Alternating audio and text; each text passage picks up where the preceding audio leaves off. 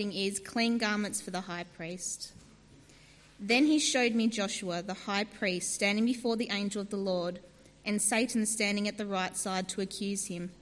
The Lord said to Satan, The Lord rebuke you, Satan. The Lord who has chosen Jerusalem rebuke you. Is not this man a burning stick, a stick snatched from the fire? Now Joshua was dressed in filthy clothes as he stood before the angel. The Lord said to those who were standing before him, Take off his filthy clothes. Then he said to Joshua, See, I have taken away your sin, and I will put rich garments on you. Then I said, Put a clean turban on his head. So they put a clean turban on his head and clothed him, while the angel of the Lord stood by. The angel of the Lord gave his charge to Joshua. This is what the Lord Almighty says If you will walk in my way and keep my requirements, then you will govern my house and have charge of my courts, and I will give you a place among these standing here.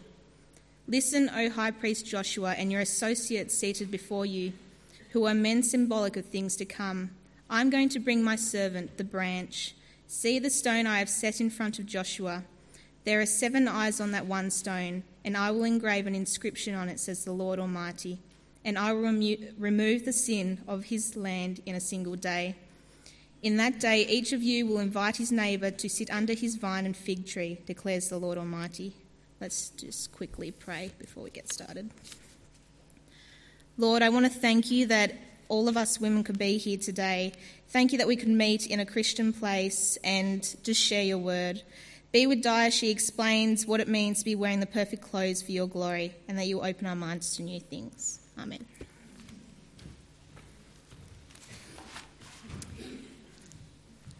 Well, our series um, of three talks today is called The Essential Wardrobe. And uh, hence, we've got our friend here. We're doing Miley Cyrus this afternoon, so she may end up with no clothes on, but anyway, we'll see. And uh, our first talk this morning is wearing the perfect clothes, Zechariah chapter 3. So it'd be great if you could keep that text open in front of you, as I'm guessing it's probably not the most familiar text, but it's very exciting.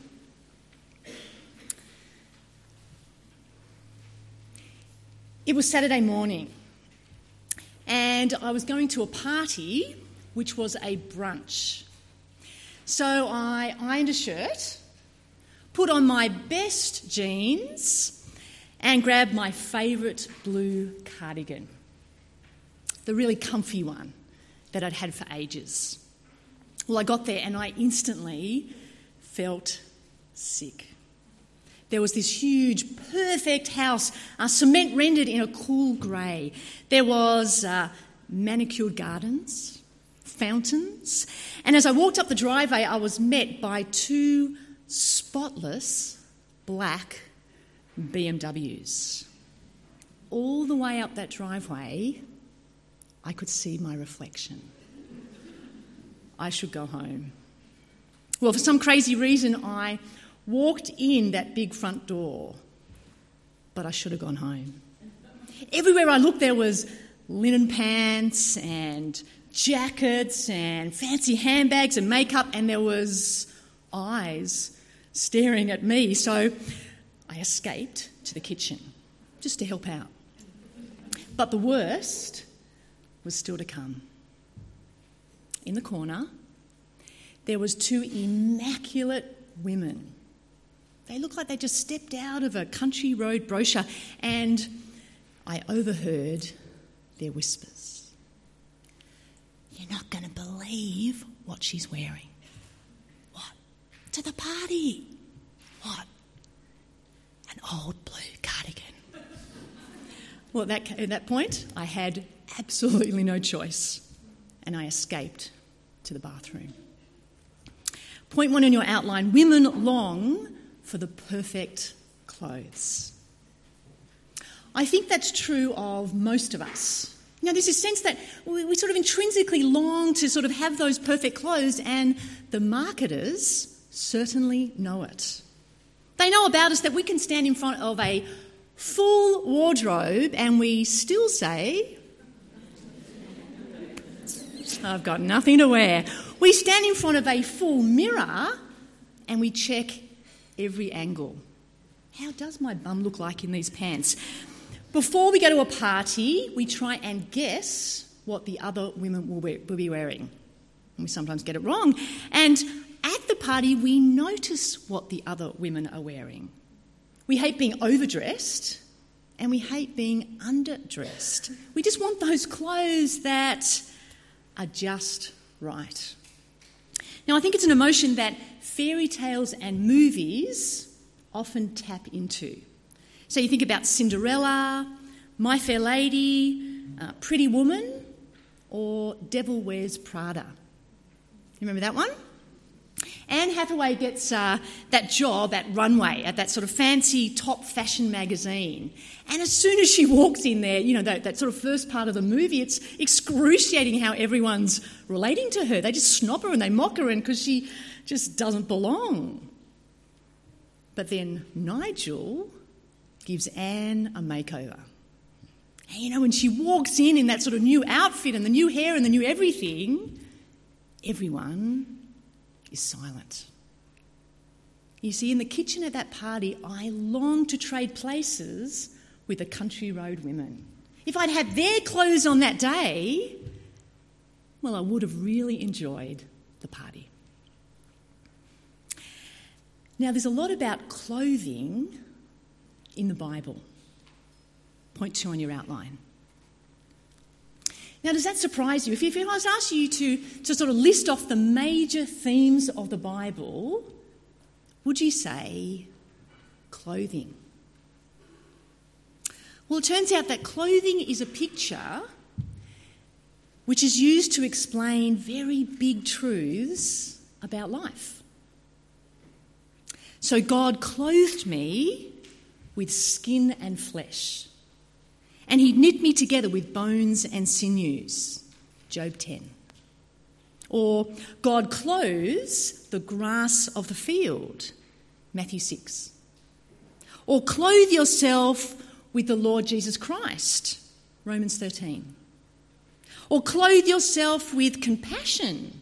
Colossians 3. Or clothe yourself with humility. 1 Peter 5. And there's actually lots more references. This sense of clothing, something that we know so well, is used to explain truths about God and about life. In fact, there's something actually even bigger. When you think about the whole story of the Bible, it moves from being unclothed in the Garden of Eden to the bride with perfect clothes in Revelation 21. That is the whole story of the Bible. In some ways, if someone said, What's it about? From nakedness, unclothed, shame, to the perfect clothes. Revelation 21. And so this morning I want to give you fashion tips from the Bible. Now, you'll be glad to know that it's not exactly sort of runway magazine stuff. Fashion tips from the Bible, actually, what the Bible wants us to know, and, and that is this what does the picture of clothing teach us about life? And what are the clothes that God wants us to wear? And we're going to start with a fairly unusual place Zechariah chapter 3. Now, Zechariah is the second last book of the Old Testament, written about 520 BC, and it's just after God's people have come back from exile. And it is a strange book of pictures. You know, there's a, a flying scroll, sort of like Harry Potter, there's a, a woman in a basket, there's two women with wings of a stork. Sort of crazy. And chapter 3 uses this picture of clothing, but it has a very cold start, verse 1. Verse 1 Then he showed me Joshua the high priest standing before the angel of the Lord, and Satan standing at his right side to accuse him. So there's three main characters. There is Joshua, the high priest, there is the angel of the Lord representing God, and there is Satan standing to accuse Joshua. Why? Why is Satan pointing his finger at Joshua? Verse 3. Now Joshua was standing in filthy clothes as he stood before the angel. Joshua has filthy clothes there, and Satan stands to accuse. Now, in some ways, it's a shock because the high priest represents God to the people. And so you read that he's meant to have special clothes. In, in Exodus 28, he wears fine linen, gold and blue with purple and scarlet yarn, sacred garments of dignity and honour. You, you see the high priest, and he's meant to look really fancy because he represents God to the people. And yet, mm, it's not a shock because the high priest represents the people to God. And so symbolically, he, he has sinful clothes, filthy clothes. He is wearing the sin of God's people. And that is why Satan stands to accuse. He says, You know, Joshua, don't you know, you're the high priest, don't you know God's character? He is pure and blameless. His, his eyes are too pure to look on evil. He lives in unapproachable light. You know that. You're the high priest. So, how dare you stand in his presence in filthy clothes? How dare you? He stands to accuse and he's totally got a good argument. You have no right to be filthy in God's presence. How can he stand there in God's presence? Well, at the party, when I escaped to the bathroom, I turned on the light. And instantly, you know, those sort of, those super, super strong light, boom, they went on. And I looked down and I could see what the other women could see. You know, I'm looking at my, my top and I'm suddenly seeing every sort of little stain and every little blemish and those little sort of fluff balls. And that powerful light showed up every little blemish every little stain.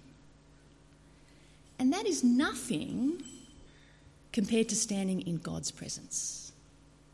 You know, His light shines through our entire life.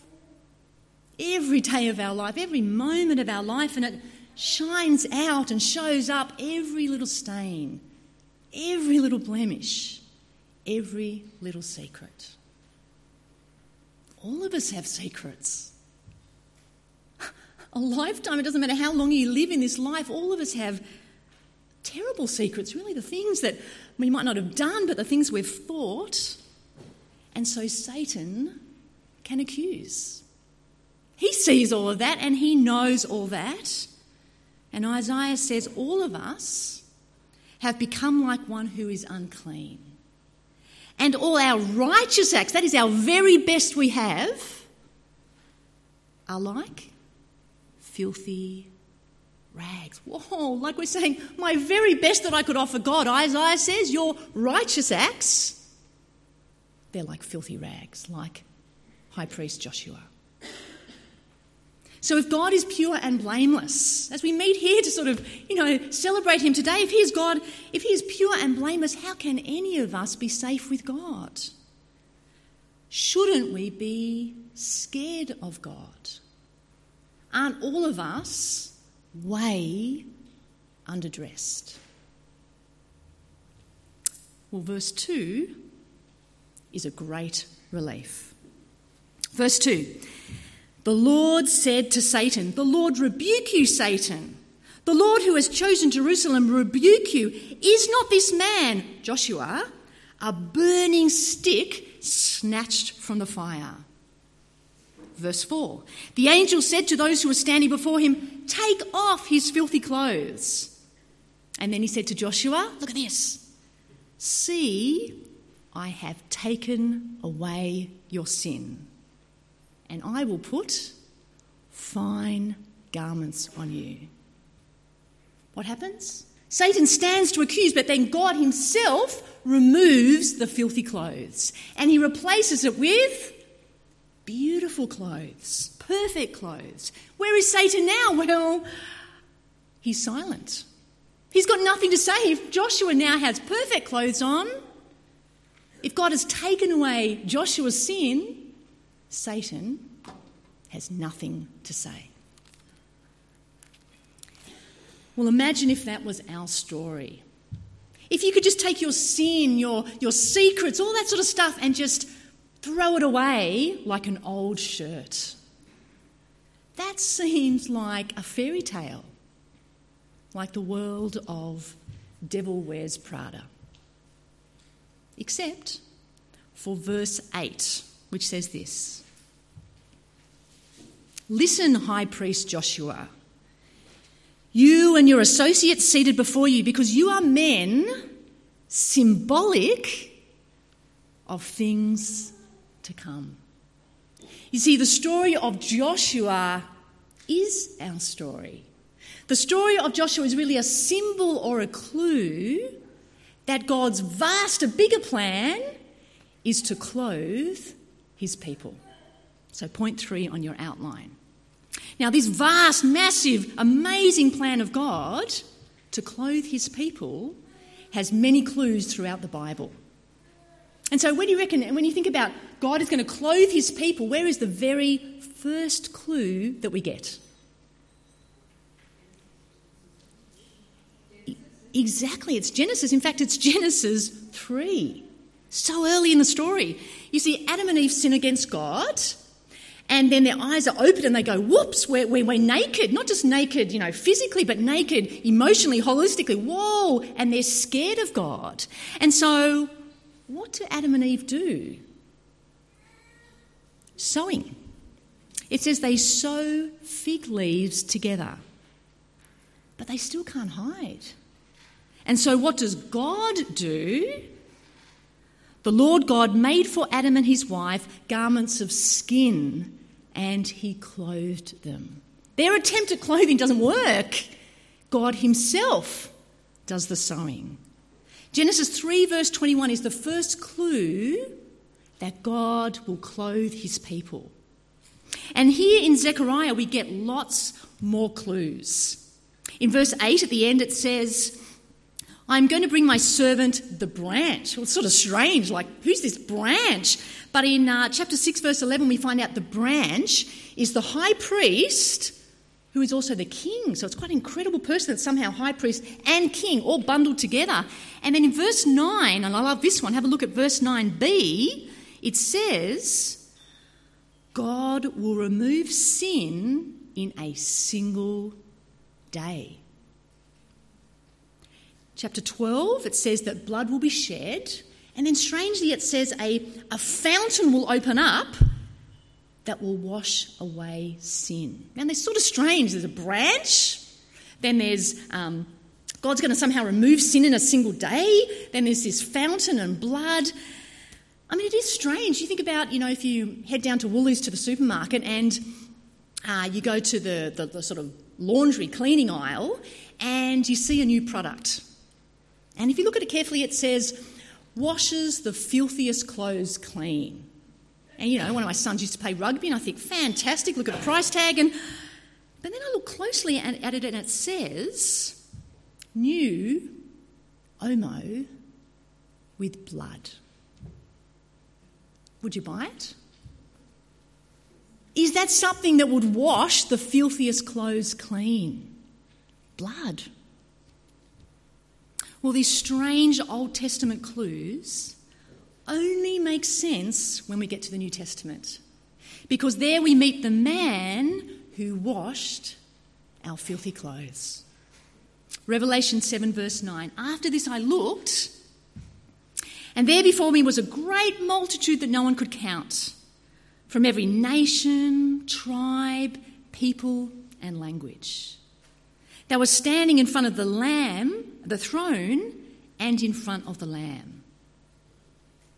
They were wearing white robes. It's, it's meant to conjure up, it's really like the, the, the, the, um, the scene in Zechariah that is, the, the throne, the presence of God, and there's these people standing there, but now they're in white robes, not filthy clothes like Joshua. And then one of the elders in verse 13 asked me, these in white robes, who are they and where did they come from? Like, how, how, did, they, how did they get here? I mean, there's this great crowd of people standing in front of the throne and the Lamb. Shouldn't they be scared? But I answered, Sir, you know.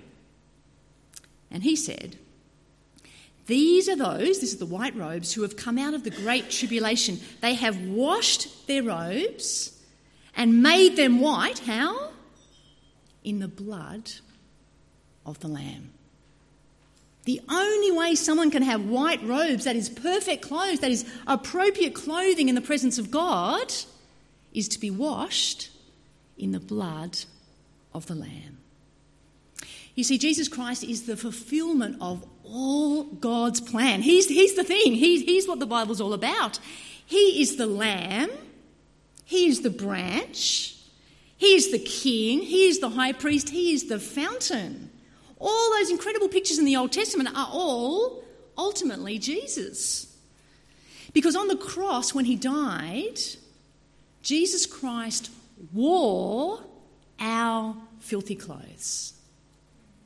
And he was accused by Satan for all our sin. At that point on the cross, Satan can say, Jesus, you need to die. You need to face the judgment of God because, like Joshua, you're in filthy clothes symbolically all our sin. And so he cries out, My God, my God, my God, why have you forsaken me? Because God has to forsake someone that is wearing sin, all our sin. On the cross, Jesus Christ wore our filthy clothes. But on the cross, Jesus also washed our filthy clothes. Three days later, when he rose from the dead, the washing cycle was finished. So you go into a laundry and there's this huge, whopping, big washing machine. And you sort of open up the, you know, the big lid and you just pour in your lifetime of sin.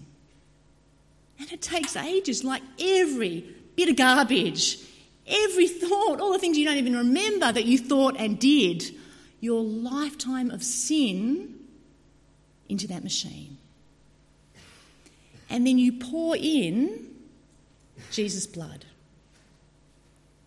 And you close the lid, and it goes, you know, so like big, fat, big washing machine, and it takes ages, but three days later, the washing cycle finishes. And you open up the lid and you look inside, and your sin is completely gone. That's what beautiful uh, hymn writers um, try and sort of capture. There's one which says, Nothing in my hand I bring, simply to your cross I cling. Naked, come to you for dress. Helpless, look to you for grace. Stained by sin, to you I cry, Wash me, Saviour, or I die. God's plan is to clothe his people. It is only, you know, the blood of Jesus. If Jesus hadn't died, none of us would be safe in God's presence. We couldn't be here today. And so let's have a think about point four on our, uh, on our outline wearing the perfect clothes. See, this morning, as you, as you sort of sit here and you think about your Christian life and how you feel, are you underdressed? Should you be feeling, as you sort of canvass, you know, your last week or yesterday, should you be feeling even a bit scared of God when we think about our lives? Well, I think the answer and the incredible comfort and encouragement from this, this passage in Zechariah is that we should not be feeling even a tiny bit scared. Absolutely nothing, no matter what rubbish might be in our past. Because look how Zechariah 3 finishes. Verse 10. After this incredible story of the filthy clothes and God replaces them, it says, In that day, this day when God removes sin, in that day each of you will invite your neighbour to sit under your vine and fig tree, declares the Lord Almighty. Now, it's a bit strange, you know, you're sitting there with your neighbour under a vine and fig tree, but it just means going down to Cocoa Bean and, you know, ordering a really nice hot chocolate and getting those expensive sort of platters of things. It just means sitting with a friend and having a coffee, a hot chocolate, just safe, like nothing to worry about. That is how Zechariah. So, you know, the beginning of Zechariah 3 starts with Satan. You would have to say the scariest advocate we have, like the scariest enemy we have pointing his finger at Joshua, by the end, having a coffee down at Cocoa Bean. That is the change. When God removes those filthy clothes, there is nothing that you then need to be scared of. Now, I think it's hard to believe how safe we are. I mean, we might say, yeah, yeah, Jesus has died for me, it's all good. Now he's, he's died for my sin, but actually, how we experience that and live that out, think it's hard to actually really believe it. That we are completely free from accusation. You see, I can say to you that I am pure and blameless. You think, come on, like even knowing me a little bit. Like, like, no, but that is how God sees me as pure and blameless. Do I sin? Yeah. But can Satan accuse me? No. Jesus, he's, already accused Jesus for my sin, so he can't accuse me again. Do you sin? Yep, I don't know you, but I'm going to say, yep, yep, yep. Absolutely, you sin, right? But can Satan accuse you? Not if you're a Christian. He can't double dip. He can't go, I'm just going to accuse Jesus on the cross and then I'm going to accuse you too. You see, when you realise that Jesus wore our sin, it has been dealt with. It is finished, is what Jesus said. Jesus, uh, uh Satan cannot accuse us for our sin. But the reality is that Satan plays guilt games with us. He has no more power. He cannot accuse us for our sin, but he can muck around with our guilt. So we sin and we feel guilty as we should, but that we cannot believe God has washed our sin away. We sort of feel Satan's pointing finger. Some of us feel that acutely because of things in our past. So we feel Satan's finger, or we feel someone else's finger, or our own finger. We just feel this sense of guilt and shame for stuff that we cannot change. And so we vainly try to wash sin away ourselves, either by trying to sort of make up for our mistakes. I can't change that, so I'll do better now, or by somehow bullying ourselves. You know, Satan's game is to leave us in guilt. How do you silence Satan? How do you sort of stop that voice in your head that keeps reminding you that instead of looking at the cross and says, wow, he's done it, keeps looking at your failures? Maybe one particular event. Well, a hymn writer says it like this When Satan tempts me to despair and tells me of the guilt within, upwards I look and see him there who made an end to all my sin. Because the sinless Saviour died, my sinful soul is counted free. For God the just is satisfied to look on him and pardon me. No matter what our secrets are, little or big, keep looking at Jesus and you realise you are free. We are completely free from accusation. And secondly, we can relate to God with absolute confidence. I've got a friend called Isabel, and we used to, uh, when we were sort of uni days or finishing uni, we used to flat together. And, uh, you know, I just remember those days. I didn't have those sort of fancy slipper things you have here, but, um, you know, you're just hanging out in your jammies. You know, those late night conversations, which are just brilliant and just everything sort of spills out. And, you know, I'd say she's my, my best sort of girlfriend. Like, I can sort of pretty much tell her anything. But when she visits my house, I feel irrationally scared. You know, I rush around, sort of a bit of vacuuming and cleaning, especially the bathroom. And the reason for that is, well, it's sort of a silly fear, but it's sort of a real fear because Isabel is a clean freak. I mean, she would describe herself that way. Even she's got three teenagers too, so you know, you can't always pull it off. But her, one of her daughters in primary school wants to do a picture of the family, and um, she drew a picture, you know, one of her one of her sisters, and she put underneath the picture of her sister, cute. And then there was a picture of her mum, and underneath her mum she wrote, clean. anyway, I don't need to say any more. But the point is this Isabel is such a good friend, but I still don't relate to her with absolute confidence.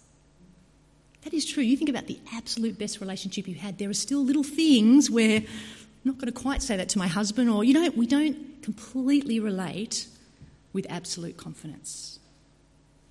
Now, I think you have to say that no human relationship is ever completely safe. That is, there is always things that we do for love. In every relationship, even if you didn't articulate them, there's sort of, you know, my husband James, I mean, I'm very blessed to have him as my husband, but there's still little ways we relate and things that I don't tell him and things, and, you know, things I do. Be- that is true of every relationship that you have. And I think we feel it. There's a sense, you know, we're always sort of craving something a bit more, just a, just a sense that we're completely safe. But Zechariah would say to us there is one relationship that is completely safe. The one who should be most unapproachable is actually the most approachable. The one that we should fear most, we now fear least. Isn't that incredible? I mean, that is what Jesus did when he died for us. We should be scared of God. But now, he's our Father. We never have to stress about old blue cardigans with God. Oh, how big our bottom is. There, there is nothing we have to say or do or wear. Nothing. I mean, it's a terrible thing when sometimes people come into our church fellowships and they have a sense that somehow there's things that you do have to do. But the message of the gospel of grace is that God has done it all, and there is absolutely nothing we have to say or do or wear. He did it. We can relate to God with absolute confidence. You know, standing in the kitchen that day, I felt profoundly underdressed. I felt unsafe. I, I, wished I, I wished I could trade places with the Country Road women. If only we could see life from God's perspective. See, what did he see that day? Is he seeing me there in the kitchen just dying, sort of in shame? What did God see that day? He saw I was wearing the perfect clothes. Satan cannot accuse me. I might have felt out of whack with every other woman at that party, but the one I should fear, Satan, could not accuse me. And therefore, I am pure and blameless, and I am safe for eternity. Let's pray. Our dear Heavenly Father, we thank you so much uh, for how rich your word is. We thank you for this wonderful passage of Zechariah which so powerfully shows us what it is uh, to be in your presence in sin and to have Satan accuse us, and then to be in your presence safe because of your Son and his blood for us. And we pray, Heavenly Father, that truth, we wouldn't just know it in our, in our, our heads, but deep in our hearts. For those of us who carry heavy burdens of things of the past, that we would know Jesus died for that and that Satan cannot accuse us any longer. For those of us, just the little things of life, the ways we treat people around us, thank you that you forgive us and that because of Jesus dying, it is completely finished. Please let us live with that confidence and please, in the way we treat each other, help us not to judge, but to always be people who uh, draw each other back to your Son. It is finished. Amen.